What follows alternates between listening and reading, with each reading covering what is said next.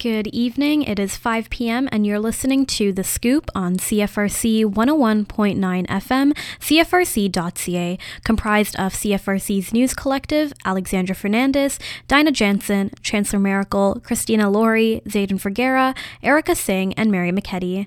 I'm Alexandra Fernandez, and here is your local news rundown. The City of Kingston issued trespass notices to those living at the homeless encampment in the Belle Park area last week and gave residents until Monday, March 27th to evacuate. In a council meeting held, City Council voted to put a hold on evicting people from the campground so that residents had a place to occupy during the winter. The city has moved forward with the March 27th deadline. Some people remain present at the encampment despite the deadline, but the city says they, as well as Kingston Police, will not be physically removing people from the encampment.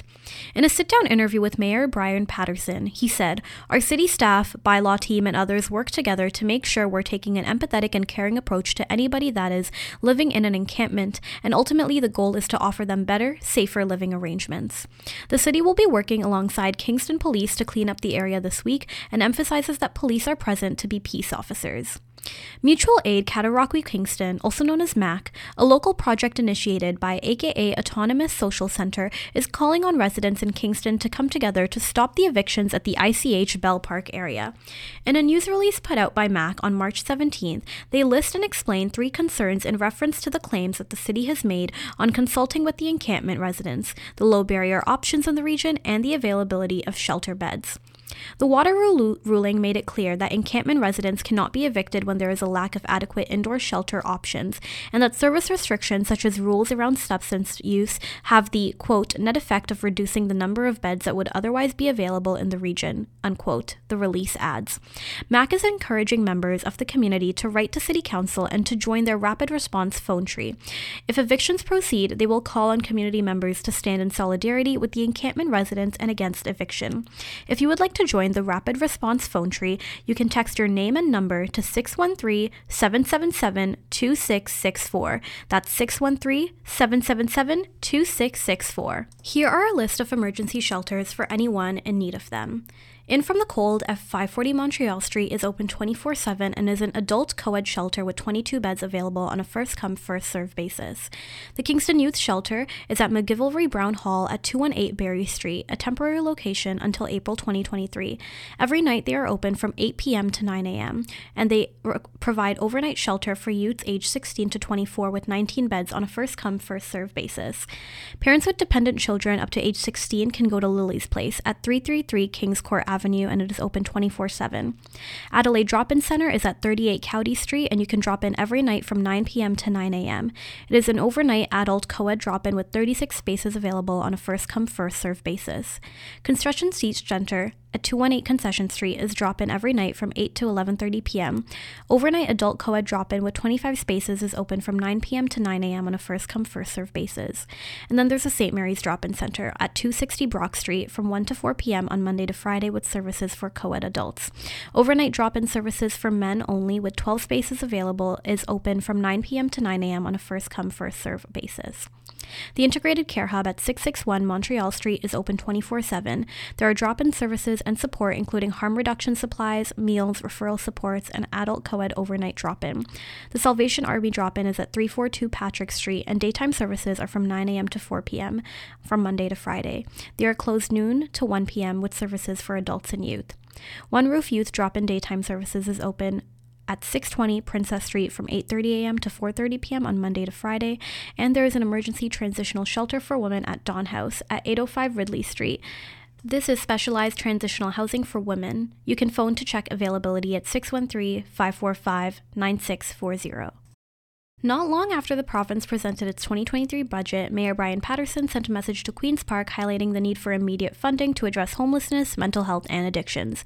Mayor Patterson said he wanted to wait until after the budget was delivered to see if there was any forward movement on investment into additional mental health and addiction support. He says, given the issues we're dealing with locally, with an encampment and so many people without proper housing and wraparound healthcare supports, we're at the point where we really need some outside assistance. These are really multi government issues that need a more holistic approach.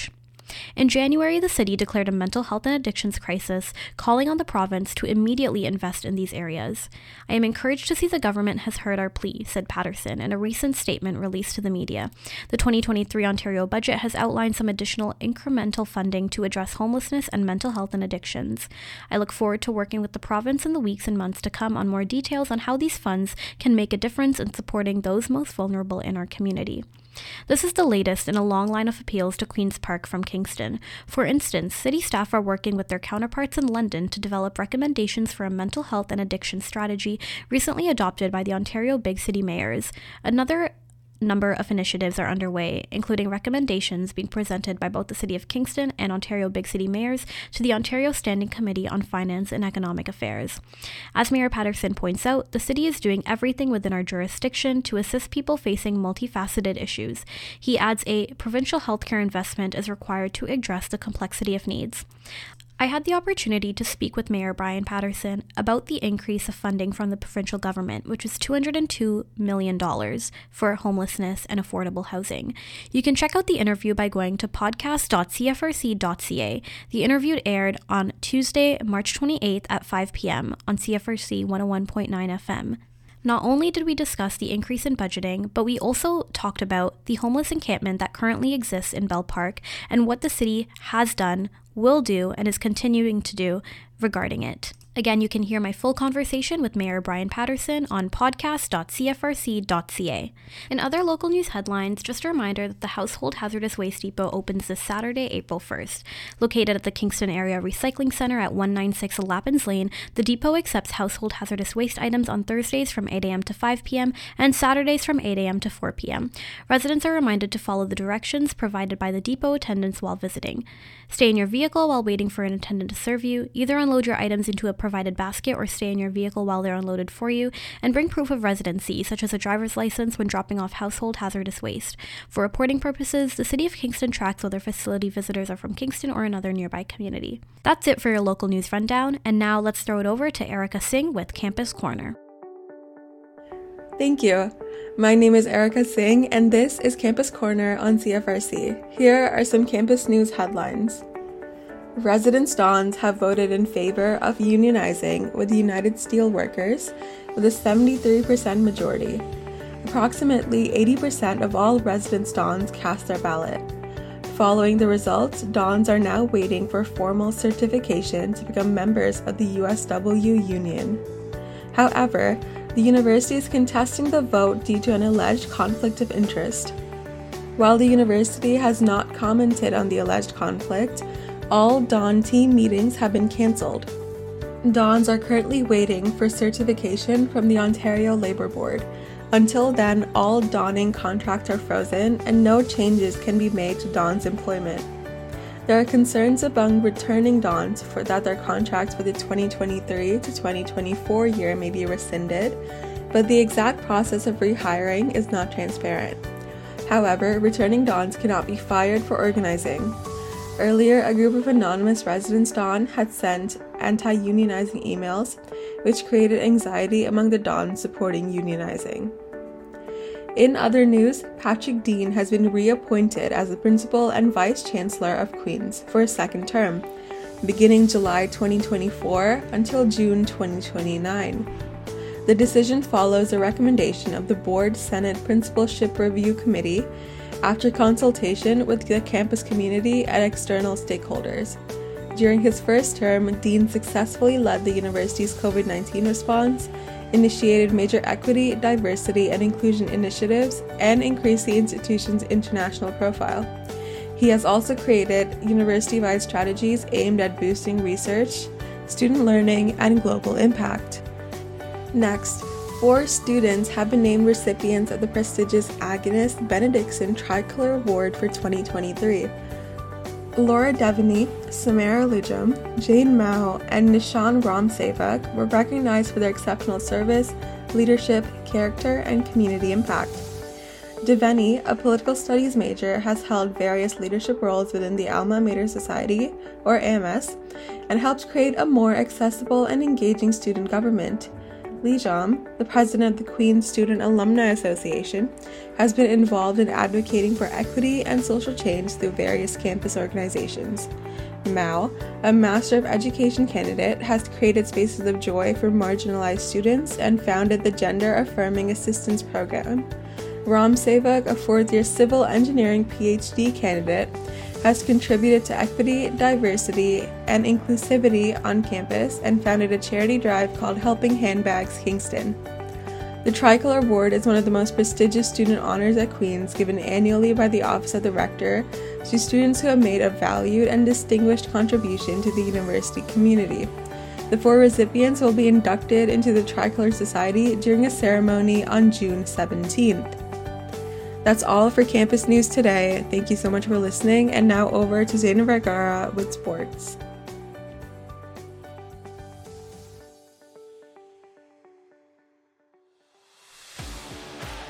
Good evening, everyone. My name is Zayden Vergara, and it's time for your CFRC Sports Roundup.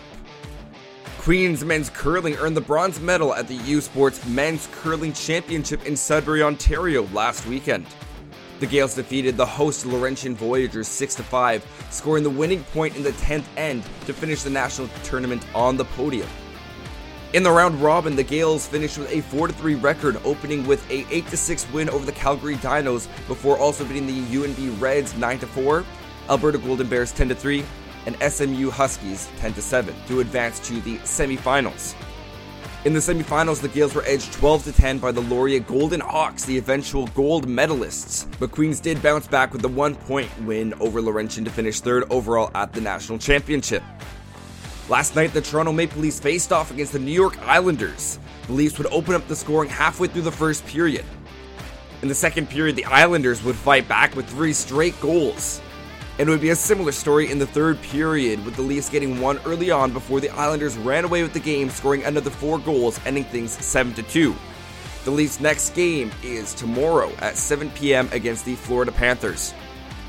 The Ottawa Senators had an away game against the Boston Bruins last night. The Sens would be the first to break the ice, scoring 9 minutes into the first period. However, the Bruins would tie the game up just 3 minutes later and add a second goal with 4 minutes remaining in the first period. After the first period, both teams wouldn't be able to find the net for the remainder of the game, resulting in a 2 1 win for the Bruins. The Sens' next game is tomorrow at 7 p.m. against the Tampa Bay Lightning. On that note, that's all for your CFRC Sports Roundup. Now over to Chris Laurie with a community update. This is Chris coming in with your community update for this week. The Kingston Frontenac Public Library has just announced a new upcoming author talk. Discover Canada's tragic past with author and historian Michael Dupuis's Halifax Explosion Talk. The Halifax explosion was one of the deadliest maritime disasters in history, killing thousands and causing widespread devastation. Its impact on Canadian history and the resilience of its people in the face of tragedy make it a story that is both poignant and relevant today, and a story that will be brought to life by author, historian, and former educator Michael Dupuis in an upcoming presentation. 2,000 people died and 6,000 were left without homes when a munition ship, the Mont Blanc, exploded in Halifax Harbor on December 6, 1917. Dupuis's book, Bearing Witness Journalists, Record Keepers, and the 1917 Halifax Explosion, tells the story of the disaster through eyewitness accounts. The event takes place from 2 to 3:30 p.m. on April 15th at the Isabel Turner branch. Registration is required to attend and can be completed at calendar.kfpl.ca/event or by calling 613 549 8888. Through the words of those who were there, Michael Dupuis will bring to life the events of the Halifax explosion and give us perspective on how it fits into our larger history, said Jake Miller, librarian, adult programming. Michael will discuss how and why certain aspects were reported or emphasized and share fresh insight into this pivotal event. As a historian, Dupuis has extensively researched Canadian media and labor history. His next talk with KFPL is about the Winnipeg General Strike on April 22nd at 2 p.m., and you can learn more about that at calendar.kfpl.ca. Sounding Board, a community conversation, a piece by local artist Heather Poachman in collaboration with many other artists, is on the move. Sounding Board started on December 9th with an opening exhibition at the Kingston School of Art and has been traveling around Kingston and is ready to take on a new location. On April 3rd, they'll be moving to the Tett Center for Creativity and Learning at 370 King Street until the 28th of April. Sounding Board is a project which requires public interaction with the artwork. Exhibition attendees are encouraged to leave contributions of their own directly on the artwork using pushpins. Examples of contributions include favorite recipes, poems, stories, photographs, drawings, news clippings, posters, ticket stubs, and more. To leave your own contribution to this piece and to see all the contributions it's collected since its tour started in December, again, you can head to the Tett Center for Creativity and Learning at 370 King Street until the 28th of April. Another way you can support Sounding Board is by giving a donation. They've partnered with local nonprofit organization, the Kingston School of Art, to collect tax deductible donations for this project. Please write Sounding Board in the private message box when submitting your donation through the form, which you can find on their website, rubyartist.com, under Sounding Board. After April 28th, the project will move back to the Kingston School of Art until the end of May. In its last month, it'll be at the Kingston School of Art for folks to view and contribute to until its closing exhibition from 6 to 8 p.m. on May 27th, 2023 at 647A Princess Street. Once again, that's the Kingston School of Art. So be sure to visit this piece before the end of its tour in May and come see the final product at the end of May. That's all for your community update this week, and next up is Mary with the weather. Thanks so much. I'm Mary McKetty, and this is your CFRC weather report. Wednesday evening, you can expect cloudy conditions to clear overnight. There is a 30% chance of flurries late in the evening, which may be heavy at times. Winds will be out of the southwest at 40 km per hour, gusting to 70 km per hour, but they will become lighter after midnight. We will reach a low of minus 8 with a wind chill near minus 11. Thursday morning will be sunny, and we will reach a high of plus 2 by the afternoon. Thursday night will be clear with a low of minus 5. Now over to Alex with our traffic report. Thank you so much. I'm Alexandra Fernandez, and here is your weekly traffic report brought to you by the City of Kingston. Just a reminder that reduced load restrictions are in effect in Kingston. Heavy trucks and loads are restricted on city roads where posted until April 30th, 2023. These restrictions help reduce damage to roads in the spring. Lower Brewer Swing Bridge is closed until further notice. Toronto Street from Brock to Johnson will be closed on Wednesday, March 29th from 9 a.m. to 3 p.m. for City of Kingston forestry crews to complete tree pruning on Toronto Street. University Avenue from Union to Earl will be closed until April 31st, and Wright Crescent from the south intersection of Palace to 16 Palace remains closed until October 31st, 2023. The School Streets Initiative is still in place. The following streets are closed from 8:40 a.m. to 9:10 a.m. and 3:20 p.m. to 3:50 p.m. on weekdays until June 29, 2023. Macdonnell Street from Earl to Hill and Sydenham Street from Ordnance to Colborne. The Place Street Initiative is also in place. Thomas Street from County to Patrick will be closed 3:30 p.m. to 5:30 p.m. on Mondays until August 28, 2023. The Chown Memorial Parking Structure Restoration Project is now underway. The work will take place throughout all levels of the building, and the work is expected to conclude in late December. The work will be completed in phases to allow the building to remain open to public parking for the duration of the project. However, phased work areas will occupy a maximum of 33% of the available parking stalls at a time, meaning that up to 150 spaces will be out of commission. There is parking availability at the Hanson Memorial and Robert Ruth Memorial parking garages in two adjacent blocks to the east. Other delays that you can expect this week Highway 33 east of Collins Creek Bridge to west of Coronation Boulevard. You can expect delays. Construction barrels and flag people will direct traffic in and around the work zone. That's it for your weekly traffic report brought to you by the City of Kingston. And now let's throw it over to Mary McKetty with our events calendar. Thank you so much. I'm Mary McKetty, and this is your events calendar for the week. Are you a Kingston based artist seeking an arts residency this summer? If so, make sure to apply for the local arts residency delivered to you by the City of Kingston's Arts and Culture Services Department. This residency will be offered to four local artists and last for four days per artist. It includes the use of two spaces in the Kingston Grand Theatre, located at 218 Princess Street, the Baby Grand, which is a black box theater, and the Regina Rosen Auditorium, a performance hall. The deadline to apply is next Wednesday, April 5th by 5 p.m., so head over to cityofkingston.ca slash explore for more information. Circling back to this Wednesday, Matthew Jacobs from the Center of Neuroscience Studies at Queen's University hosts his Brainstorm series at the Kingston Frontenac Public Library, located at 130 Johnson Street. Jacobs has experience from Open Minds, an organization that includes perspectives from neurodivergent self advocates to make education more accessible, which relates to his Brainstorm series focus on cognitive perception. He will present research, advocacy work, and have fun activities like illusions for audiences. This event is from 6:30 to 7:30 p.m. and is free to attend, but registration is required. So check out calendar.kfpl.ca/events for more information. Coming up on Thursday, the Pol- Political Studies Graduate Students Association is excited to host Jonathan Pedneault in room 202 at Robert Sutherland Hall, located at 138 Union Street. Pedneault is the deputy leader of the Green Party of Canada, and will present a talk titled Meeting Global Challenges: Canada's Responsibilities in a Chaotic World. This event takes place from 2:30 to 4:30 p.m. and is free to attend with no registration required, so feel free to stop by mid-workday. Next up on Friday, the Kingston School of Art, located at 647 Princess Street, welcomes drop-ins for its open studio printmaking class. This class is instructed by an experienced artist and provides participants with a crash course on printmaking history and supplies to do your own printmaking. This is the last open studio printmaking class for winter, so make sure to visit ksoa.info to register for your $35 all inclusive drop in. To end off your week on Sunday, don't miss out on Scott Owen Live at the Brass Pub, located at 403 Princess Street. Owen is a proud country artist with multiple singles and EPs that he performs across eastern Ontario. If you're looking to get loud and liquored for free, make sure to stop by from 10 p.m. to 1 a.m. with a government issued ID. I'm Mary McKetty, and those are all the events we're highlighting for the week. Thank you so much for tuning into CFRC's news programming. If you ever have a news story or tip to share, please reach out to news at cfrc.ca. Stay tuned for more programming coming up next.